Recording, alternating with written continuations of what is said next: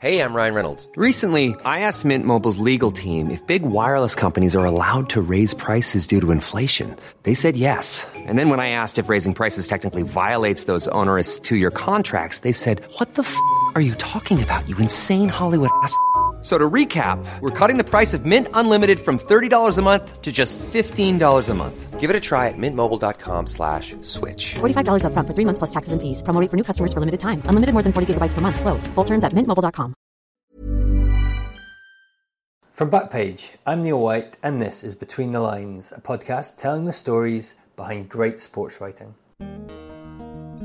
There was one time when we, we, we were meant to go in and see him, but we couldn't go into the gym because Sergio Aguero was also at the gym. I think City were nervous that I'd see Aguero in the gym and report on what he was doing and say that he was injured or whatever. You know, you could tweet it, but what's the, you know, why would you sacrifice a story of that's taken you 10 months and is going to be 4,000 words for a, a tweet about a thigh injury to Sergio Aguero? You wouldn't. Doesn't make any sense. In December 2016, the Manchester City midfielder Ilkay Gundogan suffered a ruptured anterior cruciate ligament in his right knee during a match against Watford. His 10 month rehabilitation was tracked with unusual access to the player by the journalist Rory Smith, football writer for the New York Times. Those meetings formed the spine of a revealing 4,000 word story published to coincide with Gundogan's recent comeback. It's unusual to get this kind of time with a player at one of the big Premier League clubs. Smith talks about how he landed that access and what it gradually revealed about Gundogan. It also reveals something about injured athletes in general. If he was healthy, we'd get Gundogan surrounded by his teammates Aguero, De Bruyne, Silva, Sterling. Instead, the supporting cast here are doctors, physiotherapists, the player's family, even a film director he has hired to document his recovery. The piece we talked about ran under the headline The Lonely Road Back from a Very Public Injury. It's still available online. I went to the Celtic PSG game uh, in the Champions League in September, and the security guys at Celtic Park were. They kind of think you're lying when you say that you're there from the New York Times. and they sort of said, why are the New York Times interested in this? And so I was like, I just sort of looked at them and went, Neymar. Because I'd, I'd thought about kind of indulging their insecurity and saying I'm just fascinated by Celtic, um, but didn't, I thought, to be honest. Um, so yeah, I came on board like a year ago to, to cover football. And the logic behind it is that the NYT wants to be seen, I think, as a worldwide news brand, as the BBC is, as I think the Guardian is, uh, rather than kind of being an American news brand. They want to kind of branch out into into other audiences. Yeah, so I, I did ten years working for British papers, mainly broadsheets, um, as a football reporter, and yeah, it's it's kind of the day to day stuff. It's the the press conferences, the matches, that yeah, the getting news stories, breaking news stories uh, interviews, everything that you'd expect from kind of a, a native media culture. Um, whereas what what's exciting about this, and I, I, I'm I'm from Leeds, so it's really hard for me to get sort of volubly excited about anything.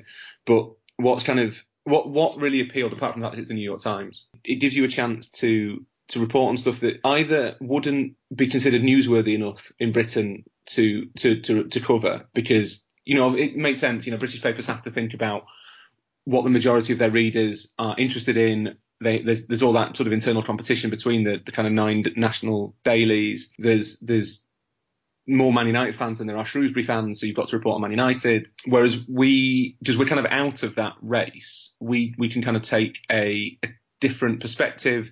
Some of it, some of the stuff that I like, I like doing is reporting on stuff that that would be ignored by British papers because it's obvious, and that's quite an interesting way of looking at issues you wouldn't ever really have to think about reporting for a British paper because it's kind of it's a it's an accepted part of your kind of football knowledge. It's just part of the the universe in which you live, and you wouldn't question it.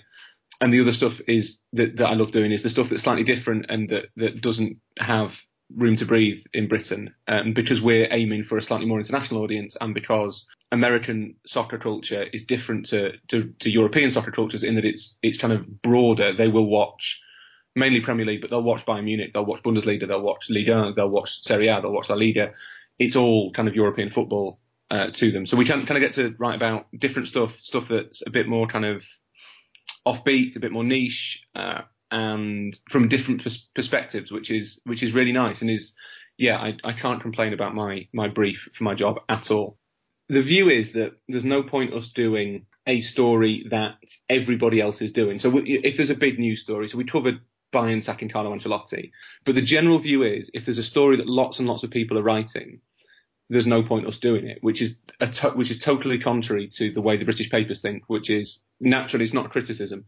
It's very much well, look, the Mail are doing this, the Telegraph are doing this, we've got to do it. But I do think that the, the way you stand out, particularly online, is by saying we have unique content. You know, we want to engage an audience. If I went and pitched them a story about a Czech third division team, they'd say no. But there's there's a sweet spot which is where you get a a club or a person that does have a following, but an issue or an aspect of it that that isn't being talked about. Okay, so I think the Gundogan piece definitely falls into that category. Um, let's start talking about that in earnest. The headline online um, in the New York Times is an interesting one. The lonely road back from a very public injury. The the piece that runs starts in the immediate aftermath of the injury and ends with Gundogan about to make his return. Um, but I want to know not about the injury, but about the piece. When when did that begin? When did when did you conceive of this? Uh, so I had always thought it would be great. I don't know whether I, you know, I don't know whether I read a piece about an American football player or something like that years ago that that kind of tracked his return from injury, and that's where the idea came from. But I'd always wanted to do a piece following someone for the duration of an injury to find out kind of what it's like. When a player's injured, we, we sort of, we, we, as journalists, we report that they're injured and we report that they've had an operation and then we kind of forget about them for, for a few months and then we report that they're on the road to recovery. That lacuna of time where they're just kind of absent from, and I think fans do that as well, but they kind of become absent from our popular imagination. It, it just really interested me. It might have been with someone like Abou Diaby, but you sort of thought, well, what's, what's that like for him? Because it's really easy to, to write them off and forget about them, and also to criticise them for being injured. Lots of players get criticised for being injured, which is really hard, and they get this this reputation for being um, injury prone. So I just always wanted to kind of do something along those lines. And then a friend of mine at Borussia Dortmund got in touch and said, look, I do a bit of work with Ilkay's uncle, Ilhan, who is also his agent. They're just wondering whether you know, you might like to have a coffee with Ilhan and talk about stuff you can do. This was before the injury. And I kind of thought, right, that obviously you never ever turn down a chance to, to meet a relative or agent of a player. Certainly not one of that caliber. And I said, yeah, definitely, let's set it up. And then sort of got in touch with Ilhan and we kind of tried to work out a date when he was in Manchester and when I was around and didn't really work. And then Ilkay tore his cruciate ligament. And I think it was a few days after that that, that me and Ilhan finally got together. And he sort of said, well, look, we could wait until uh, he's back, you know, be six, nine months, something like that. Wait till he's back and we could do a piece about how he's come back and what have you. Does I think he was thinking this this chance has gone because he's injured now, so no one will care. And I said, yeah, that would be fine. You know, if you sit down with him, you know, a month after he's come back and he's and he's playing again, and you can talk about it all, and that's great. That's perfectly good piece. Nothing wrong with that at all. Um, or we could do something different and we could we could just follow the injury and it would it would be sort of a few months down the line that you see any reward for it or any return. But I think it would be a much more unique piece. And Ilhan, who's a, a really bright guy and a really interesting guy, thought about it, went to Ilkay, they had a chat, they chatted to City to see whether it was feasible. And we all kind of agreed that it would work. If he'd not torn his cruciate ligament that Wednesday, it could well have been that I just sort of sat down with Ilkay, you know, a few days before Christmas and had a chat. That may well have been what happened. But as it turned out, uh, the injury came just as we were trying to set it up. And were you involved in the conversation with City at all? I mean, you must have contacts there. Yeah, we, we I should I know them relatively well and have always I think have always gotten quite well with them. They might have a different opinion. And I kind of sat with Ilhan and, and one of City's PR guys and talked about kind of how I envisioned it working and, and what sort of access I'd need and when and how often and what the limitations would be on what they could do and what they couldn't do. And they were I think they were up for it. And I looking back, I wonder whether both they and Ilhan were thinking that it was good for Ilkay to have a kind of project. I'm not saying we're best mates, me and Ilkay, but I think it was probably quite nice for him occasionally to think, all right, okay, well, I've got to do this New York Times thing rather than just, I've got another evening sitting at home staring at the ceiling, wondering if my knee hurts in the right way or the wrong way. City, to be fair to them, were, it's rare you say this about a Premier League club now, but they were, they were really open to the idea that it, it was different but not frightening. And how far up the food chain does that have to go? Something like that, a request like that. I mean, would would Guardiola have been involved, or is it just a case of the sort of the recovery team that you had around him and the communications guys? Yeah, well, the, the, the comms team obviously has to be on board. The medical department, so Max Sala, who's the the the chief doctor, but he's kind of in charge of the medical department. I think he was consulted as to how much access. I think there's there's certain fears that they don't they don't want to give away. I, I don't think we did in the end, but they think one of the concerns was that they it might give away kind of secrets of the recovery process or stuff they do that maybe other clubs aren't. All football clubs are inherently secretive with with their knowledge.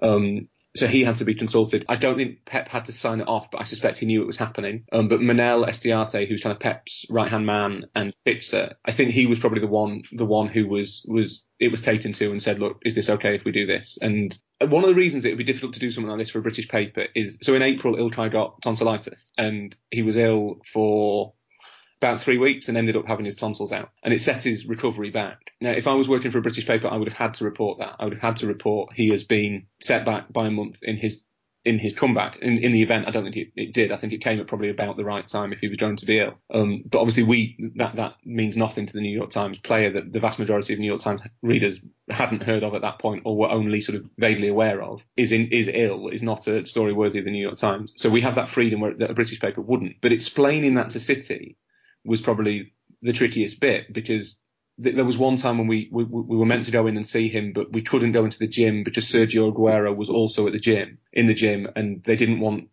I think City were nervous that I see Aguero in the gym and report on what he was doing and say that he was injured or whatever, because that's how journalists function and that's how football clubs assume journalists will function. But for a story like that, we again the story, you know, Sergio Aguero has a three-week injury problem is not a story for the New York Times. They don't care. Convincing City, look, we won't be intrusive, but even if we do see stuff we're not meant to see, then it's not necessarily a problem because I can know it. I don't have to report it. It's you know you could tweet it, but what's the you know why would you sacrifice a story of that's taken you 10 months and is going to be 4,000 words for a, a, tweet about a thigh injury to Sergio Aguero. You wouldn't. Doesn't make any sense. There's never been a faster or easier way to start your weight loss journey than with PlushCare. PlushCare accepts most insurance plans and gives you online access to board-certified physicians who can prescribe FDA-approved weight loss medications like Wegovy and Zepbound for those who qualify Take charge of your health and speak with a board certified physician about a weight loss plan that's right for you. Get started today at plushcare.com slash weight loss. That's plushcare.com slash weight loss. Plushcare.com slash weight loss. Hiring for your small business? If you're not looking for professionals on LinkedIn, you're looking in the wrong place. That's like looking for your car keys in a fish tank. LinkedIn helps you hire professionals you can't find anywhere else, even those who aren't actively searching for a new job but might be open to the perfect role. In a given month, over 70% of LinkedIn users don't even visit other leading job sites. So start looking in the right place. With LinkedIn, you can hire professionals like a professional. Post your free job on linkedin.com slash people today. Okay, so you mentioned when you made the pitch to them there, the level of access, the frequency of access. Can you walk us through as much as you can remember, you know, the frequency of, of contact between you and Gundogan and where you were and how that all worked? Yeah, well, so in, in, in terms of seeing, seeing him, obviously we, we kind of exchanged, I was in regular touch with Ilhan, his uncle and agent. The names get very confusing. And Ilkan, who is Ilkay's cousin and lives with him in Manchester, they were the two kind of points of contact. We probably saw him every two weeks initially until about April, and then he became a little bit more elusive, which it turned out was because he was ill. Um, so it was probably once every three weeks, uh, and then we, we decided to let him have a bit of a, a, bit of time off in the summer when he went to LA three times over the summer, and a couple of chats on the phone, sort of thing. So yeah, I mean, probably averaged out once every two weeks, I guess. Wow, um, that's more. That's that's way more than I thought you were going to say when I asked that question. Well, it's yeah, it's it's difficult because you sort of think, well, I could have seen him a lot more, and it would have been good to see him a lot. Obviously, I, I have other stuff to report on, uh, I couldn't sort of devote my entire life to, to Ilkay Gundogan. I didn't want to annoy him. Just the, the, there comes a point where where pushing it too much would run the risk of him kind of drawing away almost and thinking, I, I can't really be bothered with this anymore. And kind of once you're kind of halfway down the line, you don't want to end up with a story that's really detailed until kind of three months in, and then suddenly it gets a bit sketchy because the player's lost lost all interest. I'm not a naturally very pushy person. It's a massive professional drawback. But I didn't, so I didn't, I didn't really want to annoy him, but also I kind of wanted to get that that effect of seeing how he progressed it from my own my own interpretation. So I didn't want to see him every day because obviously if you see him every day or every week, you end up with incremental change. You can't really tell how quickly it's going or how much it's dragging. Whereas I thought if you take a bit more space and time, you might see, all right, do you know what? It does look like you have moved on now, or it doesn't look like you have moved on, or I thought you should be further ahead, or not not as far ahead This you're going quickly. So to create that impression, I thought it was quite a good balance to see him once every two, two and a half, three weeks. Otherwise, you just get kind of bogged down in the detail and think, right, okay, so this this knee exercise is slightly different to the knee exercise I saw last Thursday. Huh, what does that mean? On the level of detail, and there is, you know, fascinating detail all through this piece, not just the medical stuff, but you know, you've got the brand name of the specific cryotherapy unit that he uses. You've got the fact that he's drinking ginger green tea. You know, you name the restaurants that he goes to with um, the Seven, you know, the group of family and friends that he hangs out with. When it came to the detail about the injury, well, how much research did you have to do, and who were your main sources for the the intricacies of ACL injuries? Uh, well, Ilkay himself, obviously, who, who kind of took quite a lot of interest in it. Um, I've got friends who've been through it, so they kind of gave me an idea of how it worked.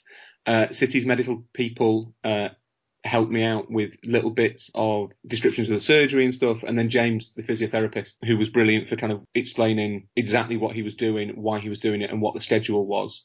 Um, I really, I, the one regret I have, one of many regrets I have, it's not near, the piece isn't nearly long enough is my main regret. Should have been at least three or four times as long. But I never got to Cugat, the surgeon, who I think is a really interesting guy. I kept trying to get to him and just couldn't. He's a, apparently, I'm not quite sure why, he's apparently quite kind of media friendly. Uh, but I, I, he does some really interesting stuff in the surgery. Um, he uses like platelets to boost the red blood levels, which in, uh, which accelerates the the way the the the knee injury kind of heals. He's used um, stem. He pioneered the use of stem cells in knee surgery and stuff. Uh, which I checked out with City. He didn't use stem cells in the in Ilkay's surgery, but I, I, would have really liked to talk to have been taught through the actual surgery by him, but he couldn't for some reason. He he he well couldn't, wouldn't, didn't want to uh, get involved, unfortunately, uh, which would have, I think added, have added an extra layer to it. Okay, you mentioned a couple of names there, Dr. Cugat being one. You've already mentioned Max Sala and James Baldwin. There's also Arthur Jankowski, the seven who we mentioned, who are Gundogan's kind of gang that kind of guide him through this process. There's obviously Pep on the outside of the story, the player himself, and yet there is a surprising lack of quotes, and that's not criticism at all it's actually what I think is a quite an American style of sports writing where the level of access gives you the confidence to tell the story yourself. I don't know if that's a conscious thing with you or if that's your personal style. Uh, it's probably it is it's probably a conscious thing to an extent. Uh, does I agree with you? I think that's a much more American way of writing. But you know what the one of the one of the journalists I admire, admire the most in Britain is Danny Taylor from the Guardian, and Danny is brilliant for many many reasons. But one of the things he's really good at is if you're given a a, a, detail that you can corroborate by somebody, by the person you're, you're, you're profiling, then you don't need to put it in their words because you can say, right, well, that's, that is what happened. I can establish that that is what happened. This isn't a sort of flagrant lie. So you write it in, in a normal sentence. I don't know how, but through some sort of weird alchemy, just lends the piece much more, lends the whole thing much more authority. You don't have to quote people. I, I hate writing the word I in stories. I avoid it at all costs if I can. But there's no reason why the, the kind of the, the narrator's voice of a story should be totally kind of naive and without knowledge and without kind of uh, expertise. If you know stuff, say you know stuff, and it, it does lend, uh, it does change the. Certainly, as a reader, it makes me think this person knows what they're talking about, and I suppose that's the motivation behind doing it, rather than just attributing everything to quotes. And the other thing is that often, if a, if a, and this is very much an NYT thing, if a quote's not good, don't use it. We have to. In Britain, you can kind of elide the quotes. So if you have 100 words, but only the first 20 and the last 20 are any good, you can just knock out the middle 60. Whereas we don't do that. You you either run the quote in full or not at all. And if they're kind of mumbling a bit in the middle, it takes up words that you don't even in a 4,000 word piece. That, you know, words you don't want to give away for free. So you don't use the quote. It's a it's a waste of momentum. It's a waste of words. It's a waste of space. If you can express the same sentiment in one sentence that they took 100 words to to express, then why would you give them the words and not just do it yourself? And the other side of that is that you end up with only interesting characterful quotes. So the subject comes out sounding like an absolutely fascinating guy. You know, you're right. You're you're telling the story. You've, the only quotes that we read are really adding something. You know, they're really valuable. Which is which is what quotes should be. And yeah, I've not thought of that before, but um, yeah, I guess that there is a, a knock-on effect that the subject sounds like they they only speak in these kind of very brief aphorisms, but every one of them is absolutely spot on the which isn't the case with anybody. Although Ilkay's not bad to be fair. Ilkay doesn't he's not he's not a sort of rambler. Um, he's he's quite quiet and tends to say things relatively concisely and meaningfully. And if he doesn't think he's got something to add, he he tends not to bother. Um, so it's, it's probably a, a, fair a fairish reflection of what he's like. But yeah, it, it it doesn't. There's nothing worse than reading kind of those those long, drawn out, slightly pointless quotes that you get in a lot of pieces, where you sort of think, well, this isn't. I don't really need to know this. This is meaningless. So the idea is to tell the story, and the quotes the quotes that you use should add to that story. And I'm not saying that I'll, I'll go and write a piece tomorrow or something that's full of meaningless quotes, but um, and you can't always do it. But with, with, because of the amount of time we had with Ilkay, you could take, you know, I, I had something like 30, 20 or 25 pages of um, of transcript, and you could you could go through it, which was which wasn't a fun job, but you could kind of go through it and think, all right, well, I don't need that, I don't need that, I don't need that, but that that that line, that one line or those two lines, they encapsulate this entire two page section. I don't need any of the rest of it. You don't need to just pad it with quotes to look like you've spoken to them a lot. It's far better to observe them and, and kind of interpret it through through your own through your own eyes. I think.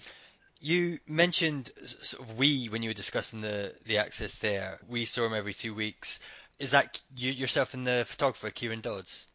Yeah, my, my Scottish friend Kieran Dodds, uh, who is whose pictures were fantastic, Unbelievable. and yeah, yeah, the pictures the pictures are way better than the words. I didn't want to say Um, that, but Well, they are, they are, and, the, and that, to be honest, that's the way it should be because they're artists and we're artisans. No, Kieran came with not every time. To be fair, there was a few, few towards the end. Kieran's got two very young kids, uh, and so and lives in well was in the middle of moving from Glasgow to Edinburgh, so was um occasionally a little bit um harder to found it harder to come to Manchester, whereas Ilkay lives about 20 minutes away from me, um, although in a much nicer place. Uh, and yeah, but Kieran was was there most of the time, uh, and yeah, the pictures were astonishing. It's interesting talking to Kieran about it as well, because I think Kieran went in with maybe obviously with a different perspective to me of what he was expecting, it was through his pictures that he built a narrative in his head of, of kind of what the story should be. He got really worried that there weren't enough pictures of pe- of Ilkay with people, and he said to me in kind of June or July or something, he sort of said, well, I'm a bit worried because there's not enough pictures of Ilkay with people. He's always on his own. And I said, well, yeah, but that's kind of the point, isn't it? That he's always on his own. The inherent story is the same, which is that this is a, a lonely, not a lonely guy, but a guy in a, in a lonely situation trying to cope with it rather than Kieran's pictures being full of kind of joy and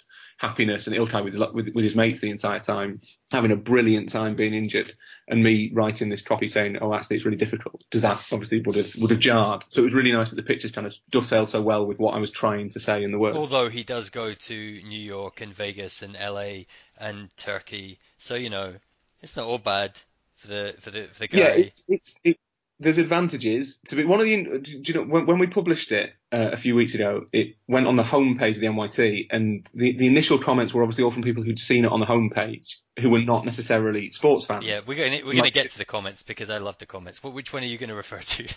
Well, there, were, I just thought the whole the two the two reactions that I wasn't really expecting at all. That I got one on Twitter. On Twitter, it was mainly people saying, um, well, a lot of people saying they enjoyed it, which was wonderful. But there's a lot of people sort of saying, oh, I've I've done my ACL, or I've broken my ankle, or I've done this, that, or the other. And I was really surprised by the number of people who've had ACL injuries who aren't footballers. But on the homepage, a lot of the comments were about why don't you report on people who who don't have all this support? You know, he's he's an athlete. It's his job to get fit.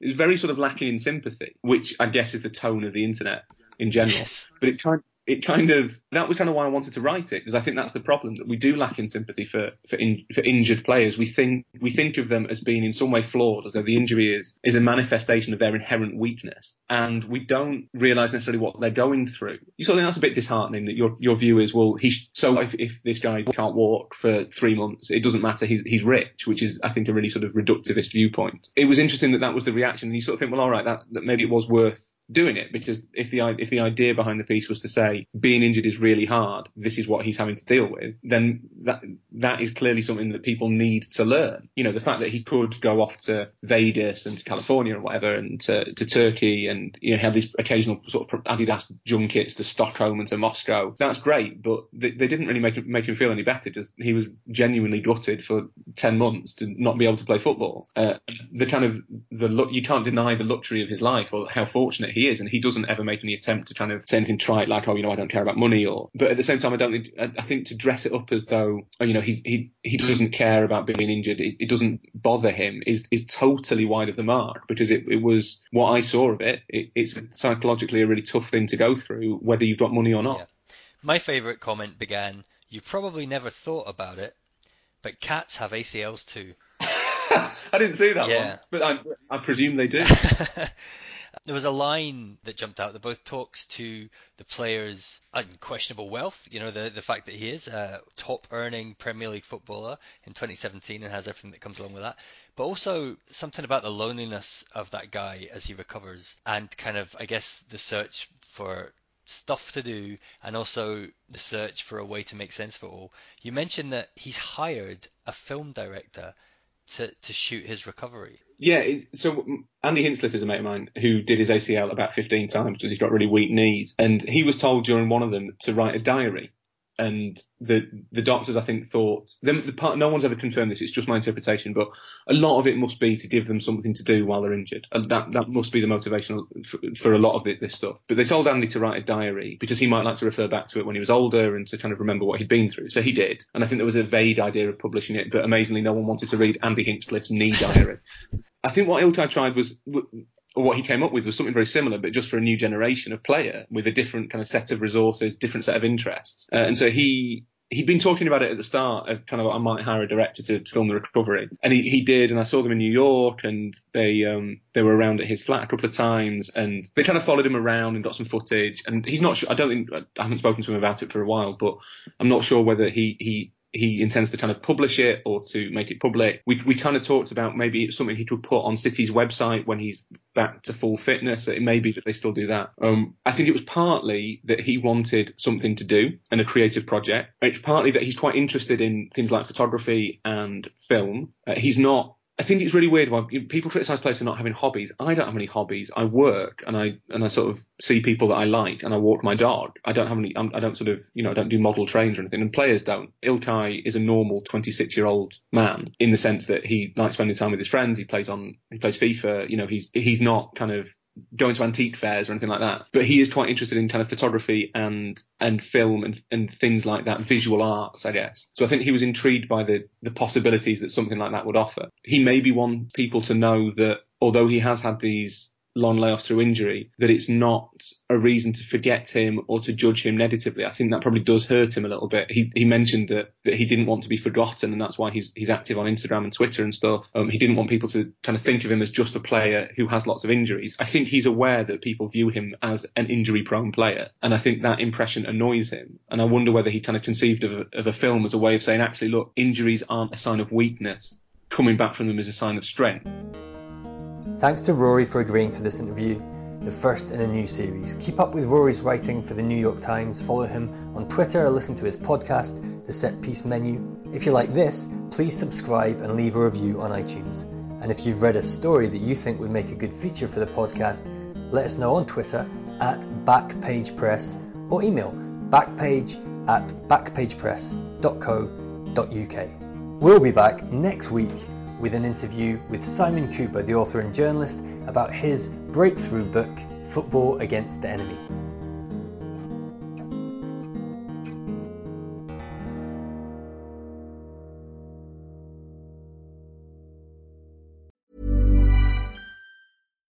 Deserves the best, and there's no better place to shop for Mother's Day than Whole Foods Market. They're your destination for unbeatable savings, from premium gifts to show-stopping flowers and irresistible desserts. Start by saving 33% with Prime on all body care and candles. Then get a 15-stem bunch of tulips for just $9.99 each with Prime. Round out Mom's menu with festive rosé, irresistible berry chantilly cake, and more special treats. Come celebrate Mother's Day at Whole Foods Market.